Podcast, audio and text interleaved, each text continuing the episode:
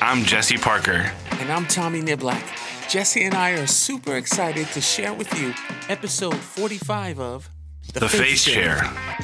Where we ask questions that arise at the intersection of faith and culture. And on today's episode, Jesse and I are joined by our friend Derek D.C. Clark, stellar award winning and Grammy nominated producer, as he shares his thoughts with us on racism and the church's responsibility. Hope you're ready. Let's get into it. Testing. Mic check one, two. Is it getting in? Go. That's good. That's good. Go. I'm loud now. That's yeah, good. You're yeah. loud now. That's it. You hear me? That's perfect. That's perfect. Yo, so we are here. It's Friday. It's Faith Chair Friday, and um, Jesse and I are joined by uh, my good friend, hopefully soon to be uh, Jesse's good friend. He's actually Jesse's good friend, one person removed. Yeah. Absolutely. He's my good friend-in-law. right, good friend-in-law. Um, Jesse and his wife Genesis are are uh, close friends of Javon's, um, but they've not met you. Right, right. Uh, yet, so uh, hopefully this this sparks a, um, a friendship. Um, but we wanted to have uh, D on today to give his perspective of a show that we all watched, um, especially with what's going on in our country. Um, Jemar Irby came out with a book called The Color of Compromise, and then there's um, a video series of that book on Amazon Prime that we all watched. And we just wanted to chop it up about that uh, show today.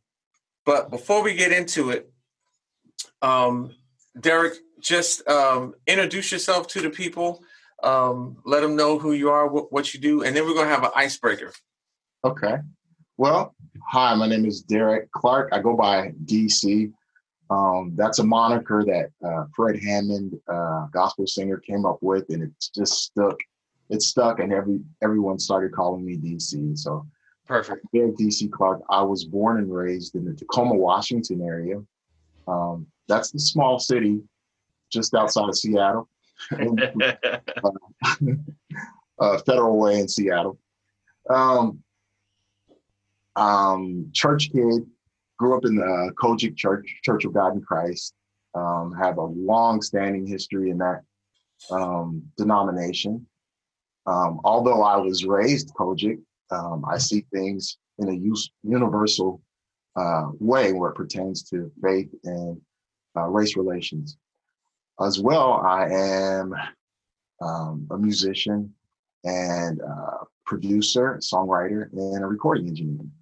Uh, I've recorded and uh, produced records for, as I mentioned, Fred Hammond.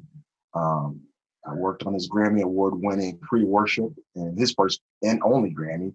Mm-hmm. And, um, I've been working with him ever since. I produced uh, and written for Yolanda Adams, um, done work for Israel Houghton, um, Omarion, great songs, T Pain, um, uh, Dawkins and Dawkins, um, just to name a few. Um, here locally, I worked with um, Michelle Lang, a family called the Watsons. Um, so I, my of work has been in this music industry, and um, I just I'm grateful for all the opportunities that have been afforded me over the years. And uh, that's awesome. And little known, well, little known fact to our listeners because they're just meeting you. All that, uh, all of that that he just mentioned, he forgot to humbly. He humbly forgot to to, oh, uh, to leave out uh, the fact that he is a master ping pong. Uh, oh yeah. But, but I did leave this out. Uh, I won this this is uh, a Stellar. Award 2014 Producer yeah. of the Year. Very dope. That out too. Very dope. Very dope. Very dope. And and yeah, I'm really good at ping pong. he's he he. You must have the warehouse equivalent of ping pong balls in the opposite room to the studio. Man, listen, I haven't played very much uh, because of the pandemic, but yeah, I played maybe uh, three weeks ago with yeah. one of my business partners, and Man, I still have it. He's like, oh, you know, I haven't practiced in a while, so right now I can only beat you with my right hand. Right, right. I The can't backhand beat was with my so left hand right now. It The was so backhand was, fluid. was still fluid. It's- It's still like, wow, wow. It's like riding a bike. You don't ever, you don't ever forget I it. feel like Zorro, man. Yo, so before we dive into it, Jesse and I have our our our our our normal pace is introduction and just jump right off the cliff and get right into the serious topic. But we figured we should ease people in. You know what I'm saying? So we started doing these icebreakers. Today's icebreaker is a two-parter. It's your favorite food. So you tell me what your favorite food is, and then what you will never ever eat, even if you are in the presence of uh, uh, uh, people who that is their their delicacy. Like you won't ever, you won't ever even, you won't even taste it. You won't even taste it. Um, my favorite food of all time um, is it would would have to be Indian food. Like Oh, yeah. just give me a coconut curry. I'll ha- I'll eat that all day. I'll, I'll eat it all day. I mean, I guess I could survive on smoothies. I I, I would do smoothies. I was gonna crack a joke about your health I, smoothie. I, I would do that. But if it was food, food, it would have to be uh, Indian food. Like Like, side note, have you had uh Chicago's pizza with a twist, the place around the corner. I haven't. I, I, bro? For the, those of you guys who don't know, and Derek, it's a it's a pizza place, but you can get Indian food on the pizza. So you can Wow. get you a you can get you a tandoori chicken pizza what? with curry sauce, Man, that's crazy. bro. Right around the corner. it's it's uh, right off of 240th, across the street from McClendon's, in that little Yeah. jumbo shop. Yeah, Okay. Okay. legit. I'm gonna legit. have to do it. All right. So, what's the one thing you would just never even I d- see. Dog? You're just not even. You're never gonna eat dog. I've eat. That's probably. I, I I I would I might taste it, but I think I would leave the house and go and and like be sick because I love dogs so much. Yeah, I've, I've had lamb brain. I've eaten Brain. bear, The brain. the brain, Wow. the brain. So there's not much I won't eat, but dog. Uh, yeah. I don't. I don't think I. I don't think I. What Can were you that. gonna say before I said dog? Were you not able to come up with anything? I wasn't because I've eaten guinea pig, and that's almost like a rat. eating guinea pig? Yeah. The ABCs of what you won't eat and what you have eaten. Wow. He's like basically, I won't eat dogs and I won't eat people. That's Uh, about it. I definitely no Hannibal Lecter. What What about you?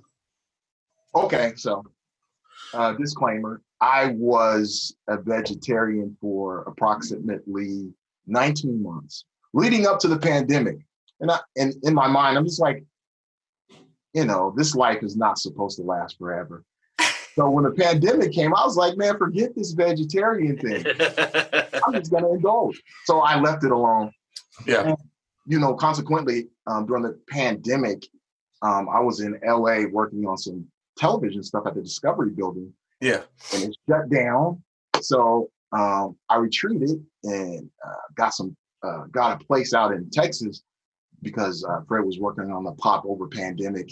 Uh, uh, it's Pop Praise Over Pandemic Yeah. worship series, and so we did that for a couple months. And then I came back, and um, my thing, you know, there's so much food in Texas, so much good food. I don't know if I could really uh, sustain a diet out there, but so I would visit this place called uh, the Crab Pot, and they had these boils in the, and they put them in a bag, and it was like uh, almost like gumbo in a bag, Oh my god! and god. it was so crazy, man. It's so seasoned so well that Yeah.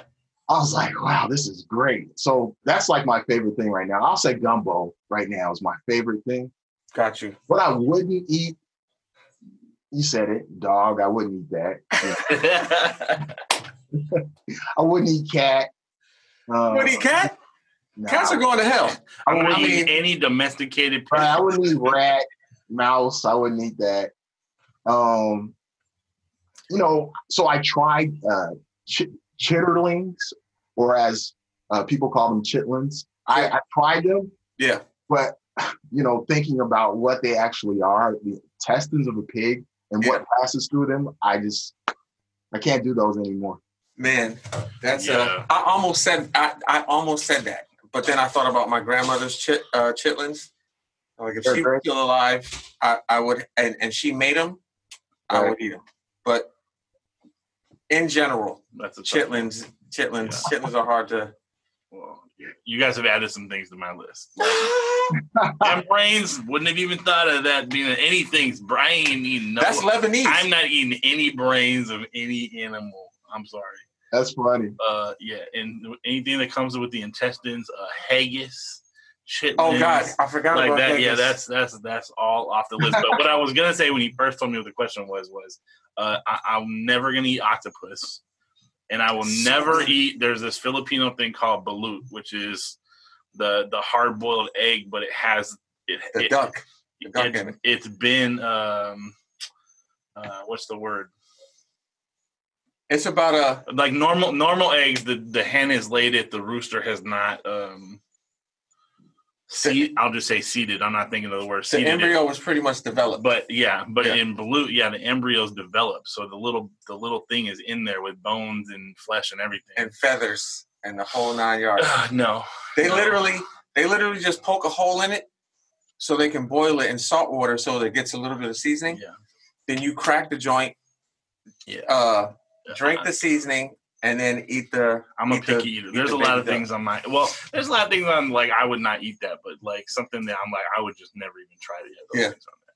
What is my what is my favorite? I, I, I'm with, I'm with you, Derek. I like seafood. It's funny you said the crab pot because the crab pot up here is whack. Yeah, But I'm like, oh, the crab pot in Texas, they probably seasoned it better than the one up here. And this Uh, wasn't it wasn't per se the crab pot. This was like some it wasn't a commercialized establishment. Oh, it was just Oh. a type. It Yeah, was- okay. yeah, it was like one singular location of this place I was going to. Okay. Just had that name, but ah, shoot. yeah, man. See, I, I can I can get down with some good with some good seafood. Yeah. Um, but you, I feel like you got to be in the right place. I think Seattle's a good seafood place. Um, New New Hampshire is a good seafood Oklahoma, place. not so much. Nebraska, Nah. places where they, unless you're getting locally caught trout. Right, Like, right, That's right. about everything else That's going to gonna be be- old. And, That's gonna be. but difficult. yeah, if I was going to pick one thing, so uh, there's this restaurant Bahama Breeze, which is Jamaican inspired, and they have a seafood paella, which is Yeah. the Holy Jamaican crap. spiced rice. But then they, all all this seafood, the crab and the the oysters and the Where's uh, this spot? It's in Southcenter, Okay, and it's just oh my gosh, it's so good. Yeah, I can eat that every day. that's what's up. Now that we know what we like to eat, that I'm picking, you're not. we all right. I'm, Once again, pretty we're much, polar opposites. I'll pretty much, I'll pretty much eat anything that's. uh It's. I'll try it. I don't. I, as far as finishing it, um, I used to not like liver. Like liver was like not, not happening. Um, but Derek, you said that you have always been someone who was acutely aware of uh, civil rights, especially as it pertained to black and brown people. Why? Why was that? But all right, before we get into the color compromise, why? Why was that something you were interested in at such uh, a young age?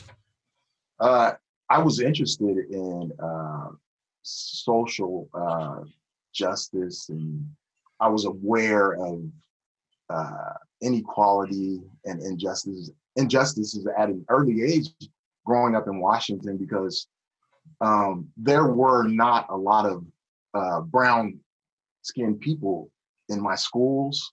Yeah. Um, I had the luxury of having uh, a mom who worked at the school. She was a, uh speech speech pathologist, and uh, she would help kids who had trouble uh, speaking and talking. Um, so I had this uh, sort of uh, feeling that I could voice my opinions and not feel like you know I was unprotected because my mom was there. Right. Um, for a while, my principal was black. Her name is Dolores Silas. Um, she's still alive, and uh, in fact, I just saw her less than a year ago, and I was, you know, she actually uh, swatted me with a paddle. Myself and um, I don't know if you guys know uh, uh, Jesse Jones, uh, King. He's on yeah, seven, seven now. Well, Jesse's brother, he has a brother named James, who was my best friend. Jesse went to elementary school with us too, but he's a little bit older.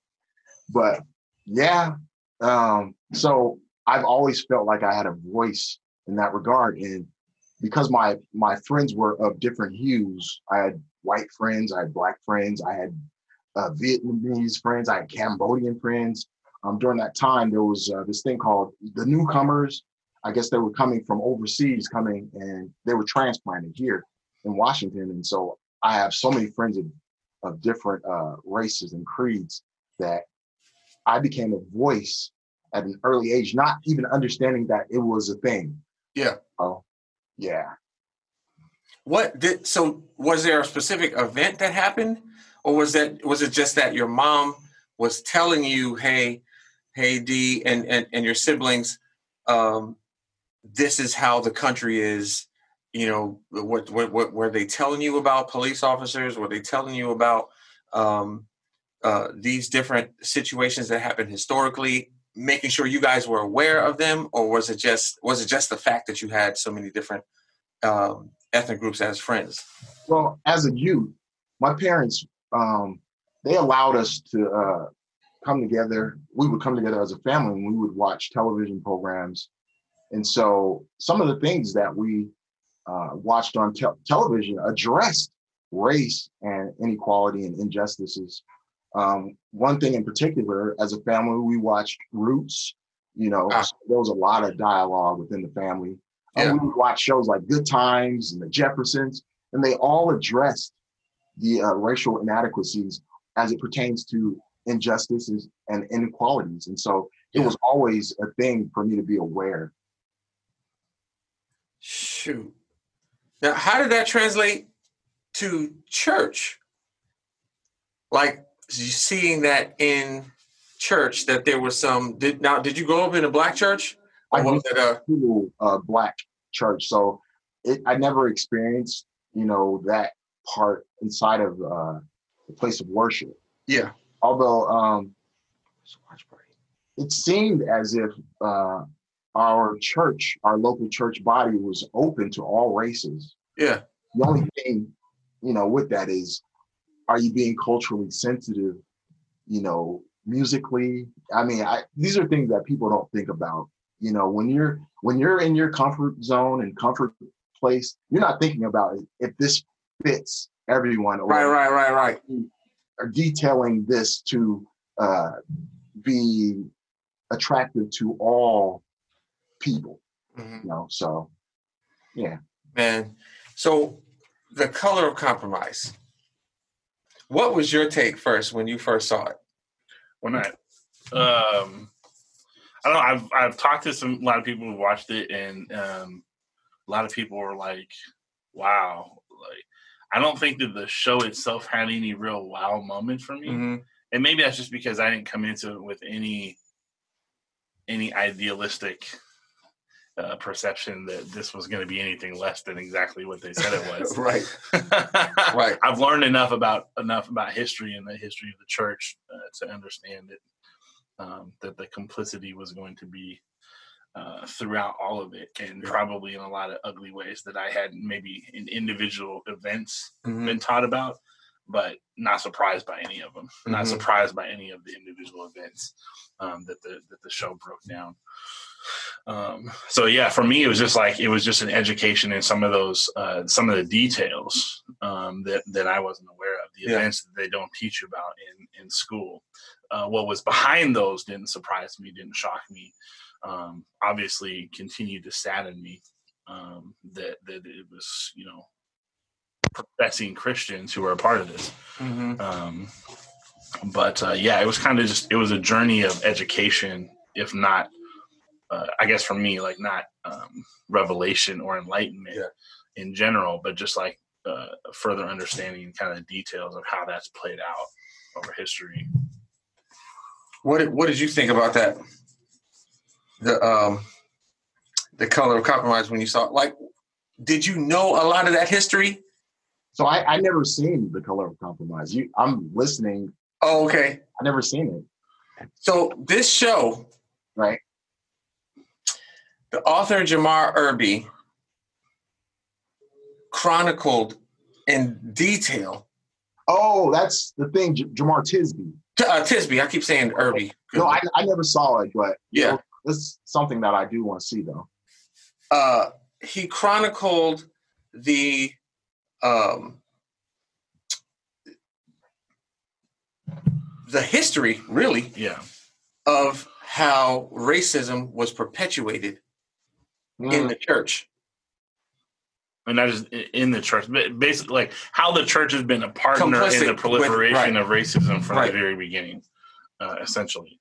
right. Being, Um, and, being- and, go ahead. And you know, and it's like this is one of the things when I talk about, uh, you know, with when I talk with atheists and stuff who you know uh, don't want to see religion taught in schools. I'm like, you you can't separate religion from Western history over the last two thousand years. Like if you take the church and conversations about you know faith and stuff like that out of it. You've lost one of the driving forces behind tons of, unfortunately, mostly terrible Yeah. things that have been perpetuated in the name of God. But at the core of it was this this you know twisted faith um, and and misrepresentation of, of a faith, but it was all in the name of Christianity. Yeah. From the Crusades to slavery to colonization, uh, the Inquisition, all all of that stuff um, is tied so closely into the history of the church. You can't separate the two. Um, and that's uh, you know that was really what the color compromise brought out for me was was really the details of that history and just how interwoven the two are. There was one comment that documented statement from a slave owner who was also a pastor. Wow. He's who said to his slave, "Today you're baptized. We're baptizing you, and your soul will be free because of what Jesus did. That's your soul though. But I still own your body." Like that's what he said. He's like, "Your soul is free, but I still own your body." And this is like, it's. Ha, have you seen all the from all those years back? Have you seen any of that um, in small ways uh, today in, in church? Because you've been like you are uh, you are mainly a gospel producer. Like you're in the world of a lot of a lot of Christian people. Have you seen um, any of that pop its head up systemically in any sort of way on on in in, in your sphere of, of influence? So, because my experience goes outside of gospel music, I've seen it more on on the level of of doing business in the music industry as a whole, um, with who's in charge of the industry, um, but not so much in in church, because um, I've been closed in with my um, faith with my denomination, and it's Got you. it's predominantly black. hmm But um, I haven't experienced it where it pertains to uh, the Dove Awards and and that whole thing.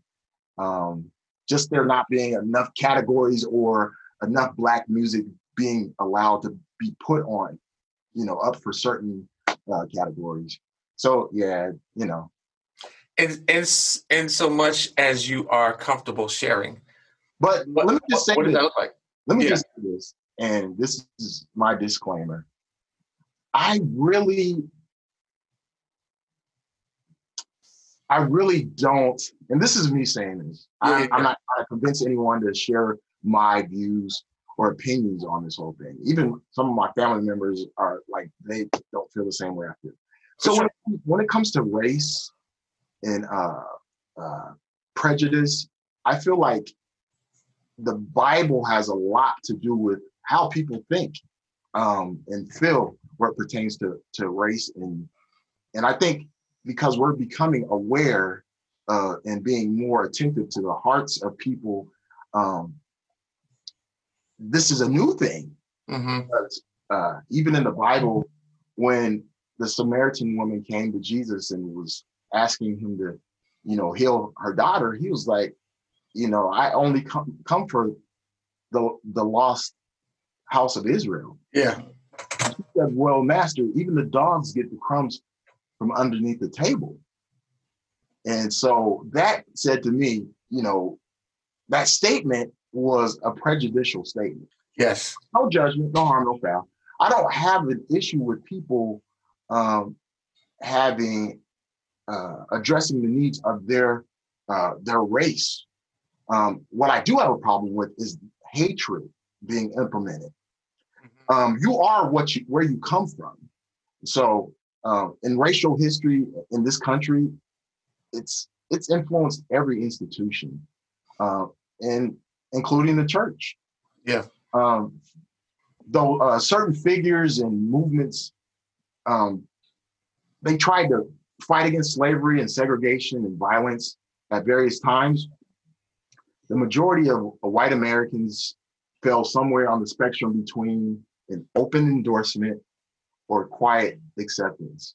Yeah. Today, it's the same thing as debates mm-hmm. on racism continue to dominate um, our conversations worldwide. Um, controversies, religious influence remains central to the context. So this stuff doesn't bother me as much. Yeah. I feel like we're in a great place acknowledging and saying that it exists because you can't, just because something is dormant and quiet, that doesn't mean it's resolved or solved. Mm-hmm. So, it, unless this stuff is confronted, people can't be made to to uh, address it. Yeah. So, I think we're in the best place ever. I think I think God's hand is in this whole thing. Yeah. Um, as we as we know, the Scripture says it's the inspired word of God. But how you interpret the inspired word of God is is is your your perspective. Right. So even reading in the scripture, um, I know that there was separation amongst the races. And there were issues that people had, even in the Bible times, of people marrying outside of their race. You know, I don't, I don't think, I think God sees people uh, by, by virtue of them being his creation. Um, although the scripture says he chose a certain people, it w- had nothing to do with anything that they did. Yeah. You know, but I believe God is doing a new thing. And I think we hold him captive to what we read in scripture. Oh God, you can't do this because you said this back 2,000 years ago. You can't change. We can change. Right. You and God, you have to stick to this script. Right. You got to know what you're doing. We have to understand everything you're doing. And if you do something different, because this book is really God, you're not God. You can't do what you want. You have wow. to go for this.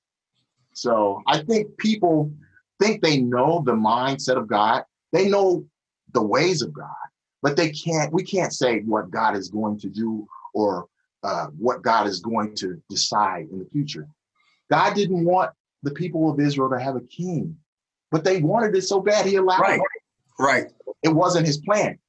So what I'm saying um, is that we don't know what God is doing per se. We know that his son is coming back. We know that. Um, we know that he is still a healer. We know that he is a, a, a lover of people, so much so that he gave his son. We know all of this. And so I just, when people connect uh, religion with race in such a way where they feel like you gotta do this. I'm like, let God turn the hearts of people. You know, still do your work as a human and and, and do your your uh, advocacy, do your protest, but be peaceful, be people of God in that. So yeah. that God can do what he's gonna do, right, and right. you still be accountable to what you're supposed to be accountable to. And so, I like I said, I have friends who fam- whose family members are racist, and they they hate black people, but I don't look at them like, yeah, you're evil, because right. I know that this is not something that they this is not something that they created, And I people look at me crazy for saying this. I know black people who hate white people based on history. Yeah, yeah. It's not beyond us. We have to be real about all of this. Mhm. Have a comfortable conversation and stop being offended. Right. We have to stop being offended at people people's realities. Let's be re- be realistic about this. If you come from a background where your grandfather and your great grandfather were members of the KKK organization, there's some some systemic roots attached to you. hmm It happens. If you have family members who were members of the Black Panthers, I didn't, but I'm saying there is Yeah. some there are some systemic roots connected to your thought process and how you reason on things. Right. So I think a lot of this is when we're spiritual, we need to think in a spiritual mindset. If you're being humanistic in your thought process, say that before you say stuff in the name of God. And a lot of that, even addressing this even further, uh, where it pertains to women. Yeah. Uh, and I have to say this because we're talking about injustice and inequality. The Bible was written, I believe the Bible, but it was written from a bigoted place because of that time period. Now we're trying to navigate socially and try to, you know, still hold on to the truths of the word and see what can we make work here. Because Paul said women need to be quiet, but Right. you know, right, women right, are able to do so. So, how can you take words of Paul and place them here today? You have to rightly divide the word of truth of God, and so you're not making judgment or you're not making rules of constraint that have no place in this time period. Mhm. Otherwise, you're doing it to basically handcuff people and and and manipulate people. I I, like I believe God. Go ahead. into Go what ahead. you're saying. He, Yeah. Let me let you say it. no, that and that's the main reason why I, I, I wanted to have you on here because I knew um, that uh, you you had much to say uh, about it, and I and I love it. Um, and this is a safe place. We can say whatever we feel like. Uh, it, Absolutely. Listen, set up. all the time. It doesn't Yo, matter. that's that's what's up. You mentioned something on your Facebook page last night that he was kind of touching on. Yeah. Things being um biblical but not necessarily Christian. Right, right. And I, yeah, I just, I just had that realization, and, and I was just like, and, and for me, it was like, man, that just unlocked a key to understand uh, how things have gone so sideways Yeah. so often in the history of the church. Is that like the Christian church for the last, you know, two thousand plus years? Um, well, I guess not quite two thousand years yet. Uh, 2033 but um you know it, it, we have we have the bible we have the scripture but so many times our our mindset and our social constructs have much more in common with old testament law of moses old Yeah. testament uh, god um, and not the new covenant of christ and it's like we're we're supposed to be the christian church and so the social constructs the the way that we set up our our legal system all of that should should be if we're you know an american you know if we're a christian culture if we're a christian nation uh, which you know historically we were obviously uh, you know vast vast vast majority of the people who lived in this country who you know uh, founded this nation at least in terms of uh, the white people uh, were christian Mm-hmm.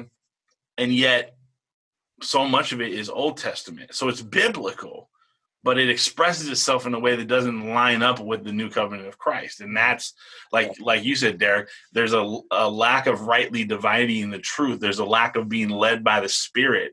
We have the we have the revelatory written word of God, but we don't read it and interpret it through the revelation of the Holy Spirit. Right. We read it and interpret it through our own minds.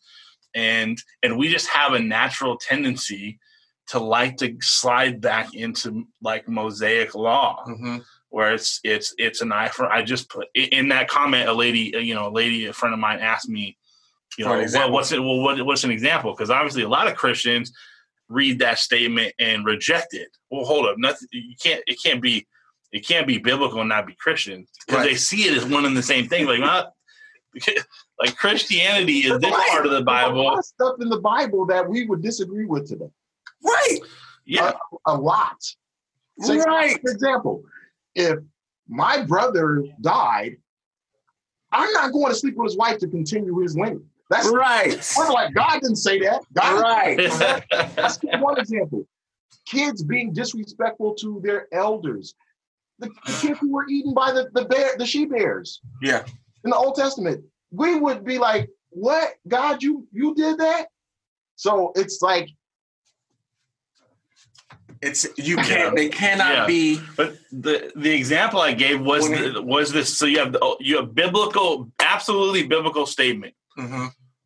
Uh, uh, uh, someone who who harms another person is to receive the same harm back. Right. Eye for an eye, tooth for a tooth, uh, fracture for fracture, uh, death for death. Absolutely biblical statement. But Jesus negates it. Right. So Christianity negates it in Matthew. So in, Right. in I think it's Leviticus, absolutely biblical statement. do that. But then Jesus says, You've heard the law, eye for an eye, tooth tooth for tooth. But I say to you, do not resist an evil person. That's if right. you get sued in court and lose your shirt, give them your tunic as well. That's so right. he reframes the whole thing. So the Christian mindset doesn't line up for the eye. And yet, Right. our whole justice system is kind of based on the idea of an eye for an eye, a tooth Yeah. for a tooth. And so we have a we have a biblical justice system, but we don't have a Christian justice system Mhm. and that's i think where a lot of people who are christians they miss it because you can just like you said there you can you can justify a whole lot of mess if you just take little portions of the bible you Right. can justify You can polygamy justify you can justify slavery Right. you can justify endless war against anyone you want to Yep. like you could justify nuclear war because God said wipe them all out, don't leave anything, destroy Right. even the livestock. Right? You can justify any of that mess, but just because it's biblical, as in in the Bible, doesn't make it Christian under the new covenant of Christ. right. So with that being said, it's it's almost like I feel like it's more of a person's heart. It's their heart says a lot about what they believe. Mhm. So if my heart is not telling me, and, and I and I know someone's gonna say, well, the heart is deceitfully wicked. You know what I'm talking about. what I'm saying is if a person's conscious mind is to not look past scripture of old and to treat his brother right, something's wrong with that. Right. especially when you when God is allowing all of this stuff to unfold in front of our eyes. He's allowing us to get to enjoy these conversations and to address things that we've never thought would ever be addressed. Mhm. You know, I think when we say the church has been complicit in in racism and uh, just where we are as a nation, I, I I would have to say that that is true, but I'm seeing progress being made. Yeah. And so that's what I'm looking forward to. Uh, I believe it is God's plan that something is going to happen to where uh, equality is uh, continually placed in front of us all to Yeah. address as a people. And uh, yeah, I just think we're in those in these days, and I don't think it's going to go away. It can't go away. You know, I, go- I believe that. Go going ahead. back to the color of compromise um, and something that you said derek uh, which i think would be interesting to explore is like like you said derek absolutely we have to remember that the, for the majority of people who have racism in their heart Mhm.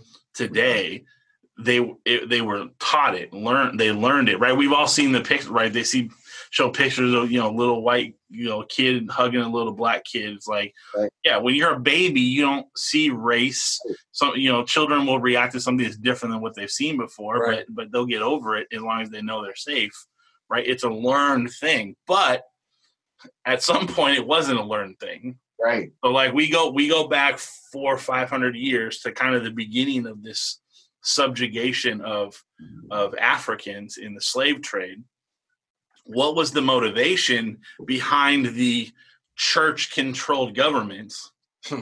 right? That that made the decision to come up with and I forget the name of it, what what the name of it was, but the church actually put out a statement justifying by by basically categorizing Africans as not having Shadow- a um, soul. Oh, um, um, Yeah. It was it is it, it, ba- the democratic equivalent of the three fifths compromise, Right, right? right. That you're less than a full human being. Right. But this was from a spiritual standpoint to allow the creation and proliferation of the slave trade. Yeah. So at that point, it wasn't it wasn't learned. They were making a conscious decision. This is what we are going to believe for why. right. What was the motivation? My my friend said money. yeah. My- my- well, that that was initially the reason why they kept it going and why they perpetuated it, because once they abolished slavery, they lost their money. Yeah. They lost money. So they found a way to continue to make to to, to keep the money coming in. Um, Why by black? doing other things. Why black Africans though? I don't know. I personally, I, I don't, I, I don't know. Uh, um, I can speculate um, because it could have just as easily been Cubans. It could have just as easily been. They could have gone down to South America. You, you, you know what I'm saying? They could have. Um, why was it Africa? Don't know. Could it have been because of what the agriculture of Afri- Africa was producing? like the gold, the diamonds, the and they were like, well, we need to get over there and get all that stuff, and remove those people so that we can have that. Who I I don't know.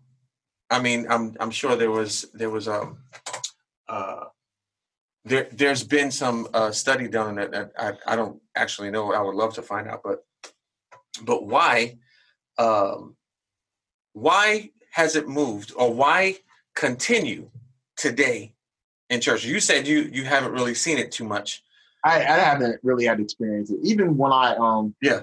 I uh I played for some some mega churches um for a short time.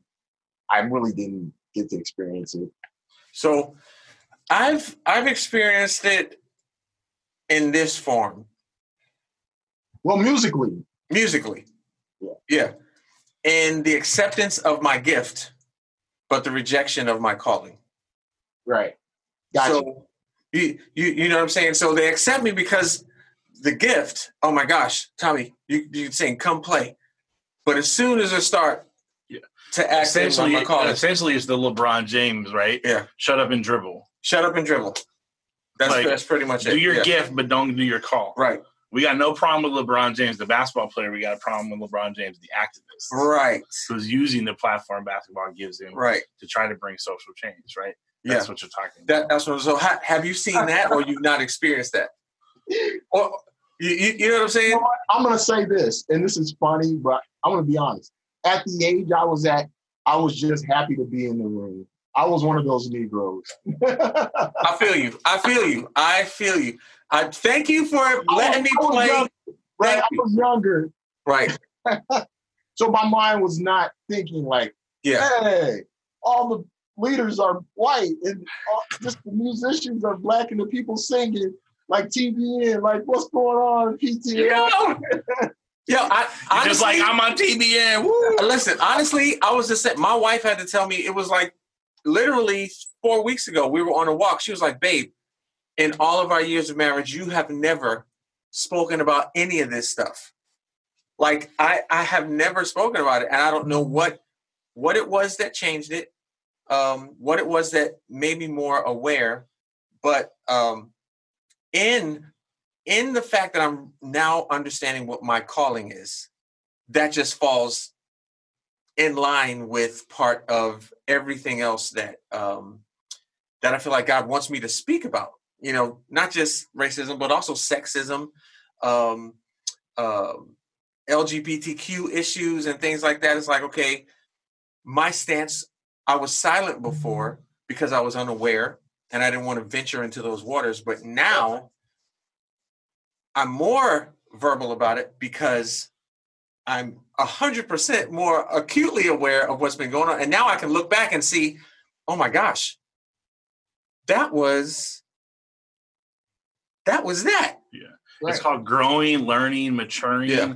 It's funny how people Well- get caught off guard when when you do. I mean, I've been I've been getting the same thing. Like, why are you talking about all this stuff? You never used to talk about this Yeah. stuff.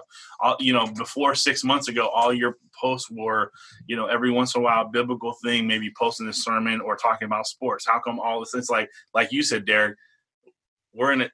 The time is now Time is now. like this this environment this openness to the conversation this realization of the the the truth of the uh, you know the oppression and the violence and the trauma suffered by communities Yeah. of color in our country historically and present day didn't exist until six months ago right. so it's like yeah yeah i am going to be different yeah you're you're going to feel something different everyone should feel something different right now because god has created this crazy moment where all this stuff has come to the forefront Mm-hmm. combined with all of us being on a giant social timeout because of the pandemic so we have to face it Yeah. we can't ignore it we can't we're not just uh, you know consumed by the rat race so that we don't have time to sit and think in it we have a lot of people have time on their hands to engage it actively in terms of marching protests Mhm. organizing all that kind of stuff like I, I, i'm with you derek None of, i don't think any of that's by accident Yeah. like god is definitely using this time to force us to face some stuff that he is shaking up to the surface Yeah, and so you know, it's crazy because Christianity has been a place of uh, subduing those kind of conversations. Oh, well, we don't need to talk about that because it's uncomfortable. So even in, within the black culture, you know, black people are brainwashed into thinking that they're doing something wrong by speaking out, by having simply having a voice, saying that I want equality. They, it's been a, a thing generationally where, oh, shh, don't say that. Right. want to stir up anything. We don't want to stir these people up, and then Right. you know stuff get worse. Just let God work it out. You know, and so Yeah. I, I just want to share something. There was a uh, lady named Erna Hackett, and she she addressed some things, and it was basically from the premise that white Christianity suffers from a bad case of Disney princess theology. As i each remember seeing that yeah as as they read scripture, white people, they, she said, they see themselves as the princes in in, this, in every story, Hmm. and they're they're always Esther, never you know, Xerxes or I don't know uh, the the names of these these Yeah. people in, in Yeah. the Disney stories, but but they're always Peter, but never Judas. Mm-hmm. They're the woman anointing Jesus, never the Pharisee Right. the Jews is escaping slavery, but never Egypt. For citizens of the most powerful country in the world who enslaved both native and black people to see itself as Israel and not Egypt when studying scripture is, is a perfect example of this. And it means that as people in power, they have no lens for locating themselves rightly in scripture Mm. wow yeah and it has made them blind and utterly ill-equipped to engage issues of power and injustice. Mm-hmm. That's You're good. preaching now if you guys That's good. if you guys need Derek's cash app to send him an offering right now wow yeah Oh, so, so somebody just said, "I am David, not Goliath." yeah that's We're always David is right. that's deep and, and you, and you see it all the time and this is for those of you guys who you know are listening those of you watching on facebook you've seen it this is what it looks like uh uh why can't we just get back to the good old days That's right. Right. That's make right. america great Right. idea And what does Like, that yeah, why, why can't why can't we go back to america of my childhood it's like That's right. uh, i'm pretty first of all i'm pretty sure you probably experienced a different america than everybody else well not everybody else but the people who were are matter right now that we're Right. talking about and uh, and again it's like what history are you looking at that's so beautiful Right. there was definitely moments where we were stronger economically there was definitely moments where we were strongly stronger militarily Mm-hmm. but there was never a moment there hasn't been a moment in the history of america where we had this thing figured out where the vast majority of our citizens Yeah. uh, enjoyed the rights and opportunities that we hold as our highest ideals Mm-hmm. so it's like, what what are you looking at? And again, it's like you said, it's rose colored glasses. It's it's the Disney princess uh, way that we look at our not only the Bible but our, our own history as Americans. Yeah. And and the problem is that, like you said, Derek, what it really comes down to as Christians, we can't ever forget this, is the individual hearts and minds Mhm. of people who both claim to know Christ Right. but aren't living that way, Right. aren't being led by the Spirit, and those who are still living uh, without God. It's it's it Right. comes down to their hearts and minds. And if we if we if we look at Scripture that way, and we look at our mm. own history as a country that way, then we're going to look at ourselves that way. Yeah. And if we look at ourselves that way, then how can we ever repent if we are ignorant of all of our mm. failures and our wrongs, Let our me sins, and our let me ask our- this: our- What makes people? What motivates people to abandon Scripture, especially where it says, "Bear one another's burdens, pray for one another, love believes all things." These are times that that these scriptures are really valid right now, uh, and would really speak volumes and really change a lot of people's hearts about who Jesus is. What motivates people to abandon those things? Why I don't care about what I don't care about your. about why, why do people abandon diets? Why do they abandon? Why did he only out? go 19 Why, months? why do people? Why do people? Yeah, why do people quit school? right. It's hard. Yeah. Living biblical Right. Christianity is hard. Yeah. Living the standard that Jesus set for us is hard. That's why we had to have the Holy Spirit right. to be able to do it. We can't accomplish it without God. And that's why people walk away from those aspects of true Christianity. I, I- there was a comedian, uh, uh, I think it was Brad Stine, who uh, he's not my favorite because he kind of tells one joke and then and then gets on his soapbox for like 20 minutes. Mm. So he's kind of like a preacher who tells a joke every once in a while. So not unlike a lot of Sunday mornings. but one thing he said was he's like, you know what what makes uh, uh, Christianity so great to me? He's like, he's like, no person would ever come up with it, and he's Right. like, and it everything that I would that Christ calls me to be is absolutely opposite, Opposite what of my natural tendency right. would be. He's like, that's how I know it's real, and that's Mhm. what makes it great. But that's exactly why people, even people who claim to follow it, uh, walk away from the hardest parts of it, which are the most important parts of it. Because it's always about other people. Yeah.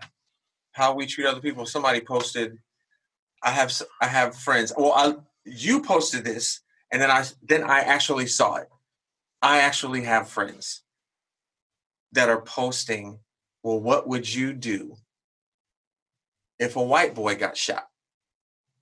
Would you stop? Would you would you would you not play baseball? Would you would you would you uh, sit out the rest of the season in basketball and all stuff like this? And I'm like, you guys, it is it's so complete these are believers it is not the same um and i love i love these people but it's sad you said it earlier it saddens me that we're we're supposed to be walking the same path together but we're not all following jesus good There's a lack of an acknowledgement of history. Yeah. When a when a person's response is based on just today, Yeah. there's a lack of of basically accepting that things have affected people long term. And and again, um, only God can move hearts. that's it It's at his time, it's at his whim when he touches a person's heart. Because uh, all of uh, the defensiveness when it comes to uh, being protective and, and, and being careful when it pertains to another race that has been undermined, hmm has been li- literally destroyed. You know, um, black people don't have their their their history. You know where they come from. They don't know. They don't know their family members up to a certain generation. Like that's true this is something that can't be, you know, fixed. And so it affects people long term. I just want to say that here's an example. This is something a, a good friend of mine. Um, you guys might follow him. His name is YPJ Miller, Yeah. pastor. But um, he said this, and it was profound to me. Here's an example of how things are in this country. He went on to say, uh, "You have a." He gave an example. You have a woman who has a husband who takes incredible care of her and her and the family. To her, he operates in total excellence, and he's and she has nothing but the highest regard for his loyalty to her and his commitment to the family. Yeah. But the same man is the employer of 200 workers, and they all fear him, and they think he's a creep because of how he micromanages manages them and demeans them and berates them and makes them feel like they're nothing. Yeah. So there again, the white woman, white, denotes and signifies white America. The employ the employees signify and denote the African Americans. And so in, unless people embrace and, and, and, and are honest about the history of this country, Yeah. they're going to still think this is a fairy tale situation, America. But America, even the men who came thinking they were doing uh, a good thing, came from situations where they thought evil was being done. Catch what I'm saying? If Hitler is your father and you think Hitler's was wrong, and you leave Hitler, there's going to be still some of the mentality attached to your mindset. Right. Right. So someone can think this person is bad at a thousand degrees. Now, me being bad at 400 degrees ain't bad at all. Do you get what I'm saying? So right. the men that came to this country and totally uh, usurped and, and, and, and, and just looked past the native Indians that were here. Oh, yeah, Yeah. Christopher Columbus discovered America. So, and then the country then goes on and puts it in the history books and they Right. celebrate the Christopher Columbus Day for generations. And, you know, then the real truth comes out that he was a rapist and he was a murderer. And, and we're like, mm-hmm. what? Why are we Right. celebrating this? Right. It's because from where he came from, there were people who were way worse. So it's like it's almost like oh with, with like when when white Americans say, go back where you came from. Like Right. it's a lack of acknowledgement Right. of what actually happened here.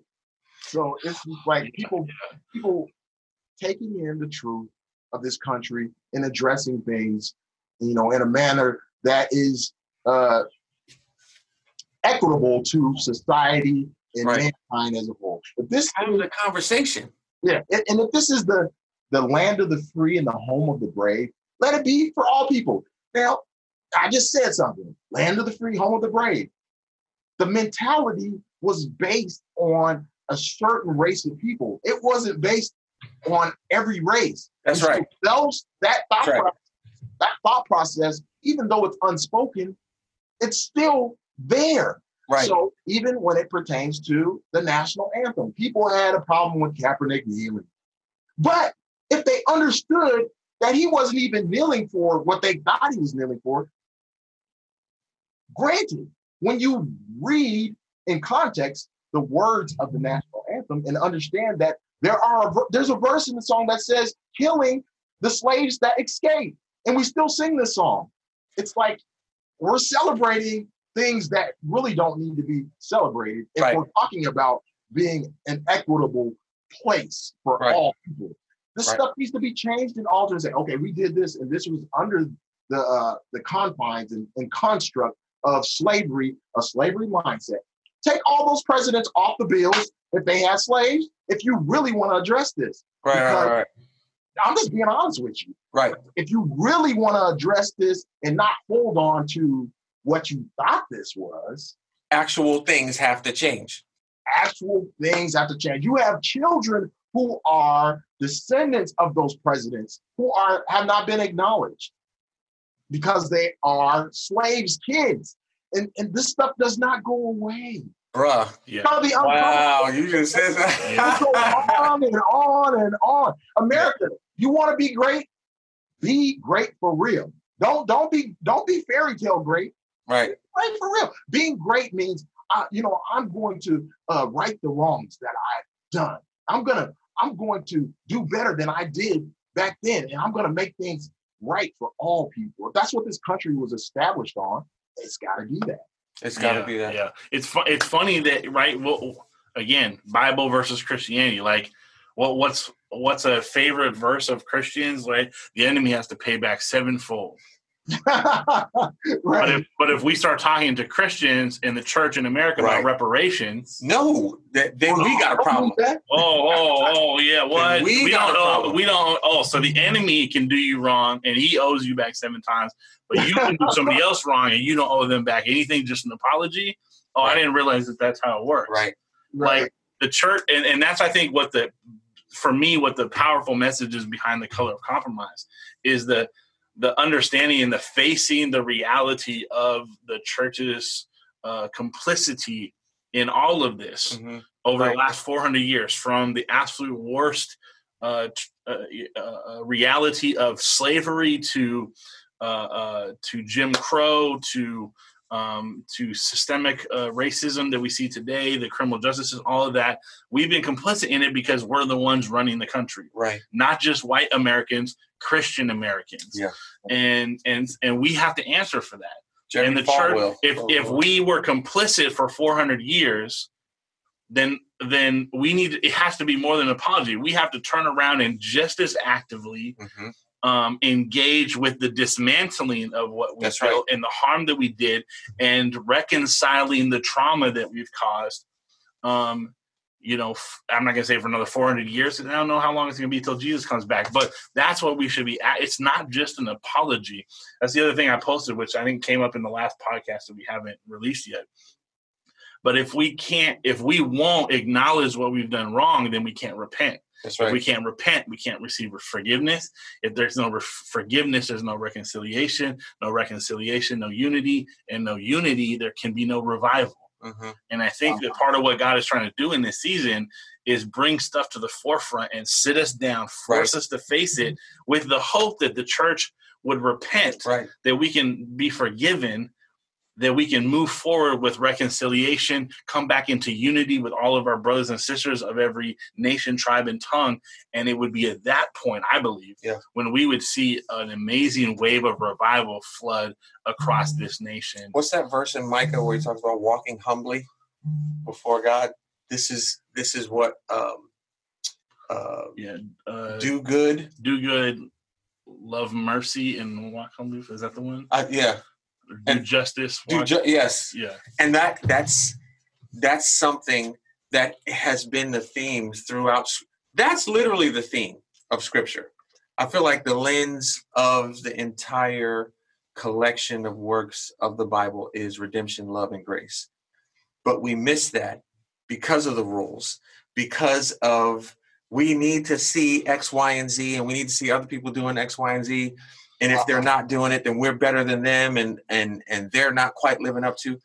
But God's heart, and we see it in Jesus, is redemption, love, and grace. And then us, He did it for us, and He wants us to do that for other people. Yeah. And um, I, I I really feel like um, the conversations and you you guys have been saying it, they're hard and uncomfortable conversations to have. Yeah. Because there are some realizations that people have to have to just accept. And it's um, really it is not easy to change your worldview. Mm-mm. Like you were talking about earlier, Derek. It's not easy to deprogram what you were taught and raised in your whole life. It's not easy to change the filter and the lens through which you see the world. Yeah. Especially the older you are. And that's why you see these movements. And historically, that's always been true. It's always the younger generation. The ones who are just forming their Always. lenses, who are capable yeah, you know just in the same way they're like it's easier for kids to learn multiple languages because your your brain your mindset has not been set and solidified yet. Mhm, it's so much harder for us who are older and that's why the fight is often between uh, between the young and the and the established and the old guard right? Um and- but i think it's just again we forget we forget in our rose colored glasses and our lack of hmm. acknowledging our own personal history and collective history that that jesus died to pay the reparations for our failures right. towards god Yeah. I love and how you said that the of- other day. That's part of the that's part of the work that we're called to Yeah. reconciliation. It, the, the Bible says if you're going to worship and you remember that you uh, you harmed a brother, go and make it right with them first. Right? That we're Right. supposed to be a our life is supposed to be a living sacrifice Gee laid whiz, down man. for right. These are all the things again, the hard things that uh, that are so easy to to to pass over and to to give lip service to and not actually live out. But that's true biblical know- Christianity. you know what? Something you just said. It made me. It made me uh, attentive to the mindset, uh, the foregoing and ongoing mindset of individuals who just want to get past this. hmm Like they want to just say what they feel needs to be said and it to be over. Like Mhm. Yeah. that's not how this thing is going to work. That's why it's going to keep this place we're in now. It's it's it keeps going because people feel like they can say a couple words and then it, everything's fixed. it's But over. it's not, Right. it's Yeah. not what you say; it's the actions that follow. Mhm. And the complicity, the complicity of, of individuals not being vocal, but calling uh, people their brothers and sisters in Christ. Again, it's your actions that show uh, what your relationship is to, to people. So if you believe that we are brothers and sisters in Christ, then you have no problem saying, yeah, they were mistreated. And Yeah. we, because we have privilege, we should use our voice to speak up on this. And if we're if we're not doing that, we agree with the complicity. Yeah. Like it's that simple. It's that it's really that simple. And and I understand that people like to not be challenged. They like to be comfortable, but this thing is at a boiling. It it's is. At the, it's at the boiling It is. place. Yeah. And to me, again, I'll say it's not a bad thing. I, I'm so grateful to God that He allowed the pandemic so that we could see, You can say that. Yeah. so so we can see, and so people can pay attention Yeah. and have the time to really address things because they couldn't do anything else. Yeah. I see the hand of God behind this, fellas.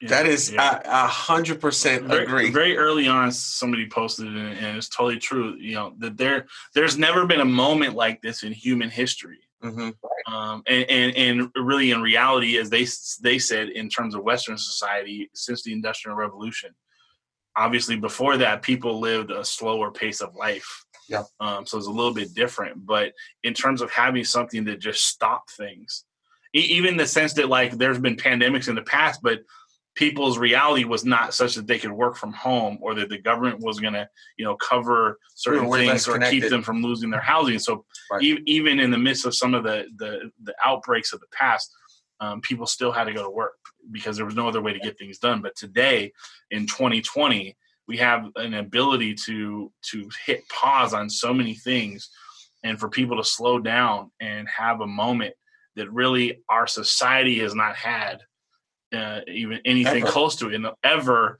and, Ever. and definitely not in the last 200 years Worldwide. World Wor- and, worldwide. yeah not just not just the united states uh, but yeah worldwide um, is significant and we cannot we cannot look, you got pa- look protests in Germany. god's purpose in that because if this has never happened before if he's never hit the the restart pause button on society on a global level uh, to this degree um, you know in in history that we know of uh, the you would think that our antennas would go up Mhm. and then we'd be like, okay, God, what are you trying to do? I and what like he's obviously not trying to do is keep things the way they were. the way they were. Right. because then there would be no purpose for Right. this. I feel like it's it's come to a point where we have to ask our ask ourselves: Is my Americanness more important, believers, more important than my kingdom citizenship? Like, am I willing to forfeit my kingdom citizenship for my Americana? I like that. You, Yeah. you, you know what I'm saying? And, and even more than that, like I like I've been saying for a while now, as we've been, I, I'm le- I lead a, a Zoom Bible study where we've been working our way through First Corinthians. Is is and really the point of, Yeah. of, of First Corinthians is us to have this realization: Am I more important than my brother? Yo, if I'm more if I'm more important than my That's brother, it. if I'm more important than my sister, I've already failed. I'm and, and that mindset alone is going to make me fail all the other that's right. uh, That's uh, uh, things that Christianity requires of me because it requires me to submit and to serve and to sacrifice. Mhm, mhm. But I can't do that if I rank myself higher than my brothers and sisters. Like you said, Derek, if I have no love and care for my brother and sister, I'm already going to fail all Yeah. the other tests. Yeah. I can only pass all the other tests, all the other standards of Christ, if I have in my heart a, a Mhm. genuine care. I, I, I, I love the fact that the that God said this in the Bible, right? Rem- Remember that verse? He said, "Don't just pretend to love others." He already knew how fake we can be. He already Right, knew. he already. He knew how we are. He said, "Don't just pretend to love others. That's right. Actually love them." And, Right. and that's the test that I feel like we're failing right now. Like you said, all the way back to the beginning, Derek. We can we can be in church and we can totally have a, a feeling and a mindset. We can even communicate. This is a place for all people. Right. But if we don't have any care for what, if we have no cultural understanding, if we have no uh, awareness, if we don't actually set up our service and our music and our preaching style to actually allow all kinds of different Right. people to join us, Right. then we're just pretending to love people. Right and and with that, it's a matter of people having a discussion like this.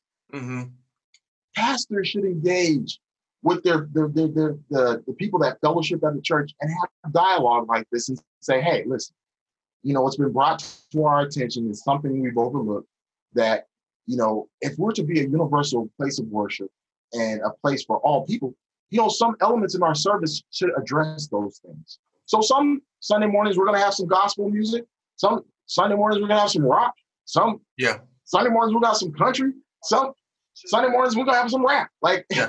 you understand? No harm, no foul.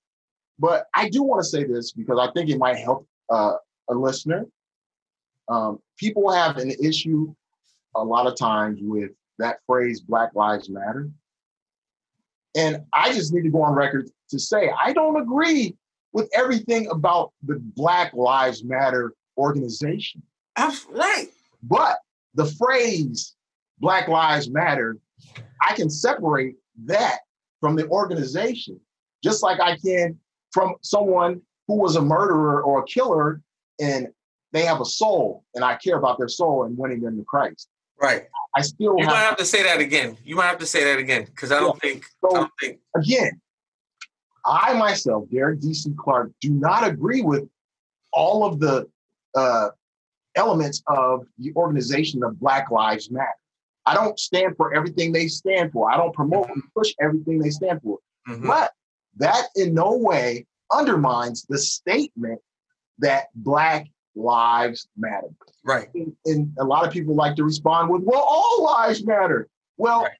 really, if you really want to mean all lives matter, then Black lives have to matter, which means you don't need to retort. All lives matter. 'cause when Oh, you say Black Lives gosh. Matter, That's the thing to go goon to Black Lives Matter. And historically, Black lives have not been mattering. That's the only reason people are saying Thank Black lives you. matter. Thank Yeah, you. yeah. And like like you said, I think a lot of people who say all lives matter are the same people who would be in their all white or even like you said all black all whatever church saying oh it's you know our church is opening and welcoming to anyone who wants to come Right. well, no it's not Right. no it's not because the reality of how you do things contradicts your statement Right. so you can say all lives matter, but but your actual actions, uh, the actions of people who uh, uh, are like you, think like you, uh, the actions of of you know your political party, your church, whatever, communicate and dictate a reality that actually says that all lives don't matter, Right. Right. Right? And that's that's the difference between the words and the reality. That's the difference between Black Lives Matter and the organization. Like one is doing certain things, one is just a reality. Right. One You is just a reality. The other one is they're actually eating cats and dogs. I'm Yeah. kidding. No. And that's that's uh, I, I preached on this. Uh, I think a, this would have been like a couple months ago. yeah. Um, we were we were uh, preaching through the fruit of the spirit, and the title of the sermon was exactly what the point was, and it was "Be good, do good." And I think the part of the rose-colored glasses that a lot of uh, Christians the other day. wear, um, especially white evangelicals, is that they they believe that they are good, but they don't do good. Oh shoot. They believe Like they you are. can't good. say all lives matter unless you're actively That's right. engaging in making sure that all lives matter. And Right. that's not what's happening. and that's not what's happening. We're just Right. saying it without doing the work. hmm And, and again, that's it's the same thing. Every everybody on the planet, well, maybe not, but a lot of people in America want to lose weight. Right. But you can't just say I want to lose weight. You got to do the work. You got to stick to that diet. You got to change the way that you eat. You got to go and exercise. You got to discipline yourself. It takes effort. So, yeah, all lives matter would be an amazing statement, and I'd be behind it 100% if the people who said it were doing the work to make sure it was happening. That's right. Right. Because North Dakota with the Native Americans and the water line would have never happened. Right. In the, in the all lives contrast, Right. Black Lives Matter, people who are saying that are often, not everybody, but often engaging actively to try to make sure that happens. Right. And somebody somebody put it the other uh, put it well the other day too. They're like, because people were like, well, how come you know, well, white well, when you talk about white lives matter, white power versus black power, white power historically, again, it's kind of a Confederate flag issue. Historically means whites are better than everybody else. That's what it means. the only thing literally. that, that Black Lives Matter and Black Power is trying to say is we should be equal to everybody else. That's so right. completely different mindset of an oppressed group saying we should be equal with you versus an oppressor An empowered saying group. we are better than you Right. right and so Right. again it, so much of it comes down to semantics but like you said derek what it really comes down to is the heart and minds of the individual Mhm. say whatever you want i'm looking at what you're What are you doing. doing? And that's why, for me, the church, what we did for 400 years was come up with doctrine, theology, statements, understandings, mindsets, and practices, both religiously and politically, to oppress Black and Brown people, not just in this country, but around the world. And Right. so the the Mm. activity that we now need to engage needs to deconstruct all that. Yeah. we can't just say it. We can't just be sad uh, we can't even just apologize because like we said forgiveness requires repentance but then the next step is reconciliation Right. we have to do something about it We and that's i think where a lot of well-meaning christians right now are are, are dropping the ball We've, we, we've acknowledged They're even if, we even if we acknowledge that racism is systemic racism and all that stuff is bad we're sad about it we're crying we're apologizing but we're not doing doing the work doing to nothing. deconstruct it right. and to make sure that all lives really do matter. Are you? How many times have you had this conversation since? Because it's it's been way more, um, or like like we mentioned earlier, way more uh, in the forefront because of the pandemic. Because people are a lot of people are isolated to homes, um, uh, and social media is all we have. Kind of Yeah. like social media is Like it. Derek said, everybody has a voice. That didn't used to be true. 20 years ago, Right. much harder to do. You hear it uh, everywhere now. How many times have you had this conversation? And ha- has it always been fruitful? Have you had to like just be like throw your hands up and and and walk away? So I I don't get frustrated when people don't. I I love the opportunity of presenting, Yeah. you know, perspective. And so because I want to understand why people hold on to what they hold on to. Yeah. So instead of me trying to combat that and, and go full threshold, because the scripture that says faith comes by hearing, Yeah. Says in hearing the word of God. But faith, people's faith is built on what they hear. Yeah. So, and and you know, this is a whole nother discussion, but um, I love people of all races, all uh, people, whether they are uh, gay, lesbian, straight. I love people who um, can talk, who can't talk, who are tall, Yeah. Who are short, who are fat, who are skinny.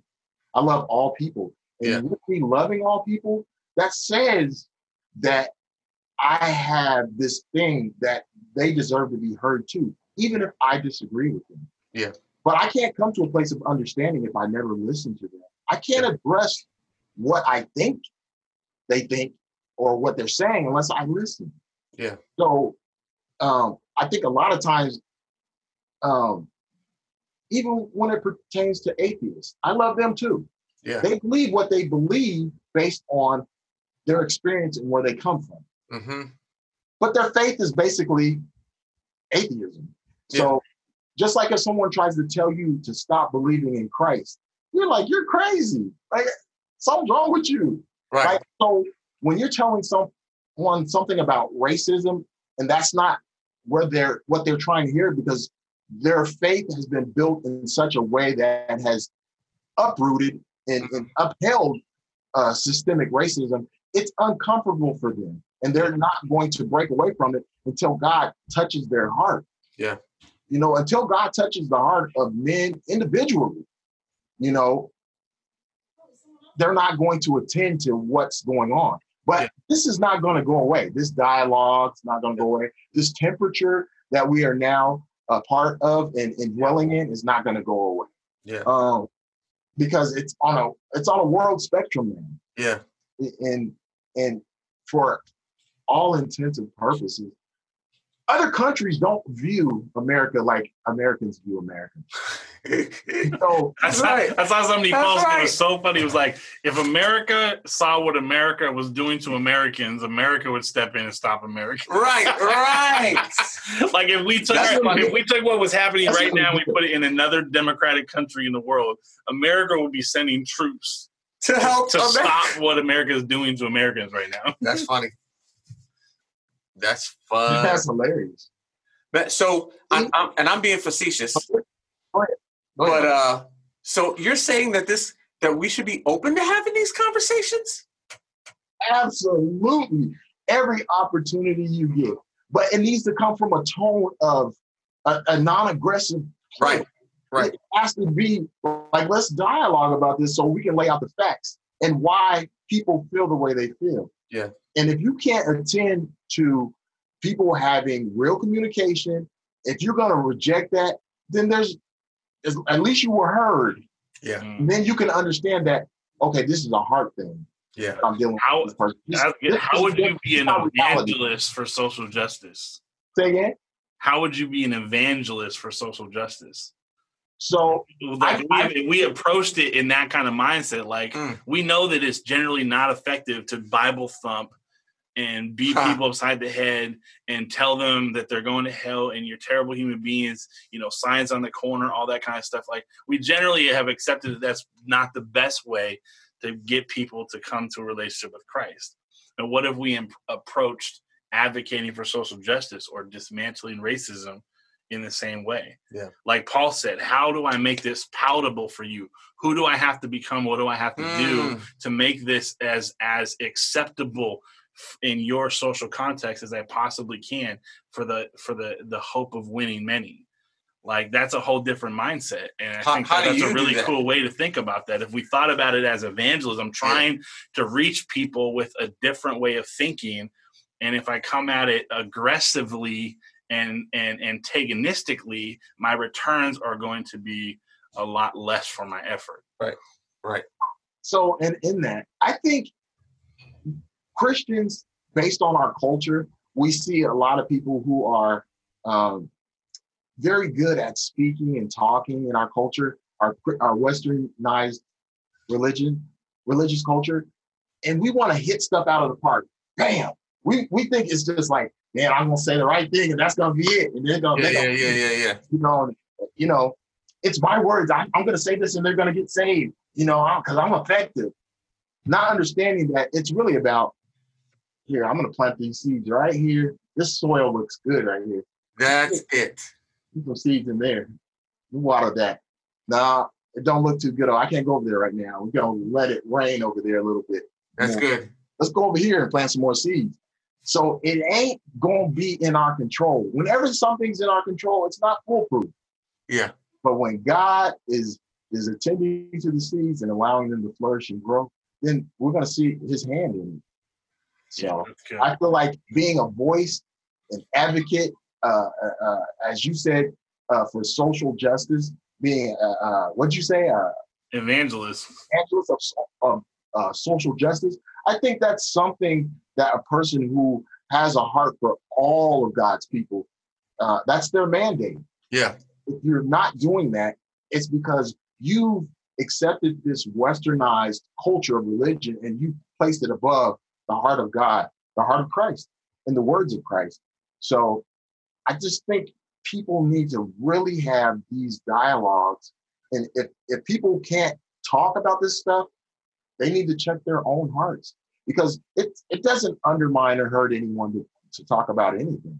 I No, it don't-. I don't agree with certain lifestyles, but that don't mean that I'm gonna stomp my feet and go crazy because somebody, you know, wants to sleep with a dog. Right. That's bestiality. It's wrong. I don't agree with it. But hey, I love you, and and, and, and I'm gonna talk to you, and we're Yeah. gonna have a discussion. And if you want to know what I think, I, I'll tell you. If you don't want to know what I think, I'm not gonna tell you. Right. Yeah. Right. That's Yeah. really good. And that kind of go it goes to the the root of the difference between condemnation and conviction. That's it. Condemnation is an external force saying what you're doing is wrong. hmm Conviction is an It's internal force saying you need to change. hmm And what we need more of is conviction. And that requires a different approach, a different process. Has to come from the inside of a person. Absolutely. You and know, I come from a culture where people thought condemnation was conviction, but conviction comes from God. That's right. That's doesn't- right. That's right. I think we both. I think we all did. Listen, conviction can only come from a man's example, That's not right. his not his mouth. Condemnation comes from the mouth. Well, you can be convicted by the words of a parent if they're Right. talking to you in the nature of a, a loving parent. hmm yeah. You can be convicted by someone speaking to you in love. Mm-hmm. That's why you're gonna die and go to hell. That, that that's condemnation. Listen, And that's Listen the work. That's the work of the devil. right, That's the part we don't want to talk about. That's the work of the Right. devil. But listen to the difference. You know, the, the scripture says that, you know, you will be condemned to hell for that. You know, I'm not in control of that. We God gave us all an out, you know, a place of escape through his son. That's those are words that attend to people having Right. hard conversations because it ain't you. It ain't. Right. I'm not telling you, you going this is gonna happen to you. Like That's I, right. I didn't say it. Right. This is what the word says. And so speaking someone else's words and the words being impactful because they come from a place that's much, much higher than we, Yeah. we don't have to put our energy on top of that Yeah. because that's what the Pharisees would do.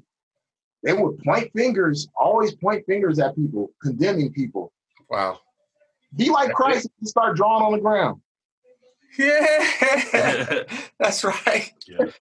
That's we good. we are only accountable for planting and watering seeds. We were never asked to bring the increase. That's the job of the Holy Spirit. Yeah. Uh, but if we don't plant and don't water, then there's there's nothing for the Holy Spirit to bring the increase from. And then there's nothing to harvest. There's nothing to harvest. So we have to like. So, so I I a hundred percent agree. Jesse and I both. We have to have continue these conversations um, and do them in love. Uh, even when we have to correct some, some uh, our, our brothers and sisters, be like, "Hey, you were wrong for you were wrong for saying that." And even when we have to correct ourselves. It- it- right. I, I, I love that dude. Uh, I can't remember his name, but he has um, he has a YouTube channel where uh, I think it's called Change My Mind, and he just sets up a table, has a sign on the on the table, change my Oh, yeah. mind about this topic. Everybody photoshops on. Yeah. But I but I love that mindset. And I think we need to be we need to live there. Hey, change my mind on this because I'm thinking I've been thinking a certain way about it and I know you're doing X, Y, and Z in this particular field. Help help me think and have a different perspective on it than I already have. And I, I feel like we don't approach stuff, especially racism, in that vein of, hey, help me have a better perspective or Yeah. or even your perspective on it so I can know you more. Yeah. You know what I'm saying? So Yeah. So you know, and, and in that, you know, as we kind of wrap up, and in that vein too, like for those of you who are listening, we've mentioned it a couple of times. We've talked a little bit about it, the color of compromise. It's on Amazon Prime, and I would encourage you, a believer or not, if you're not a believer, it's history. It's history. It probably gonna make you a little bit more antagonistic towards the church. But if you're a Christian, uh, it's totally valuable to learn this history. Yeah. Um, so that you can understand a little bit about more about the trauma of racism, the part that the church has played, um, which I think informs us about the part that we need to play Right. in counter countering what our what our ancestors have done. um, in the name of Christ for for centuries. That's actually taking his name in vain. Yeah, That's what that means. yeah. We need to. We Yeah. uh, to me, and the way I approach it, the way I'm so, the reason I'm so passionate about it is we have to rebuild the fidelity of the name of Christ in this country because we're the ones who've been damaging it for so long um, with a lot of stuff that we've done. And uh, and, and continue to continue to have conversations, but approach them, approach them with love, with humility, with a desire to serve. Um, uh, totally changes. Doesn't change what we're saying. It doesn't change the purpose of it. It doesn't change the fruit of it, but it it changes the viability of it being successful. And, Mhm. and that's I think what's really really key. And again, this is a prime time for Christians to understand that this dialogue and conversation is attached to their witness for Christ. It's not just something that they can just pass over. Yeah. Because if you're trying to win people to Christ, just think of the countless people who you have the opportunity to engage with who are not believers. Mhm. Yeah. If you're opposed to this conversation and you heard, hold a perspective that is undermining God's grace for and love for all people equally, Yeah. then you, you will it'll be you'll be hard pressed to win anyone in Christ in Yeah. this. So I just think people should attend to Man, D, thank you so much, man, for joining us.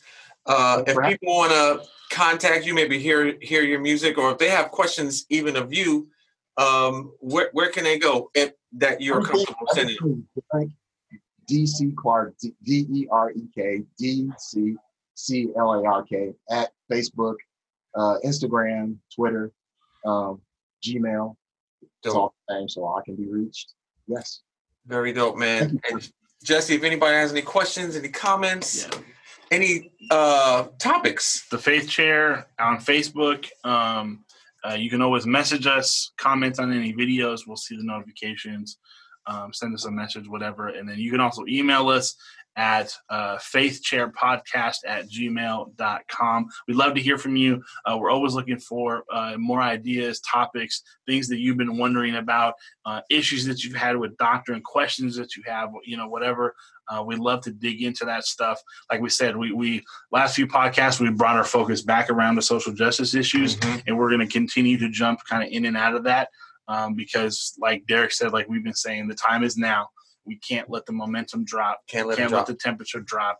Uh, we got to keep pushing for change. Um, um, but uh, we'd love to hear from you. Yeah, bro, Yes, sir. thank you so much, Doc. Great to talk with you, man. Take care, Derek. I can't. I can't wait to uh, engage again. Yeah. Absolutely, Doc. Yo, man, take care. Thanks for listening. Thanks for listening. Join us next time. Yes, please join us next time as Jesse and I continue to ask and answer questions that arise at the intersection of faith and culture. But until then, we'll see you guys next time here on The Faith Chair.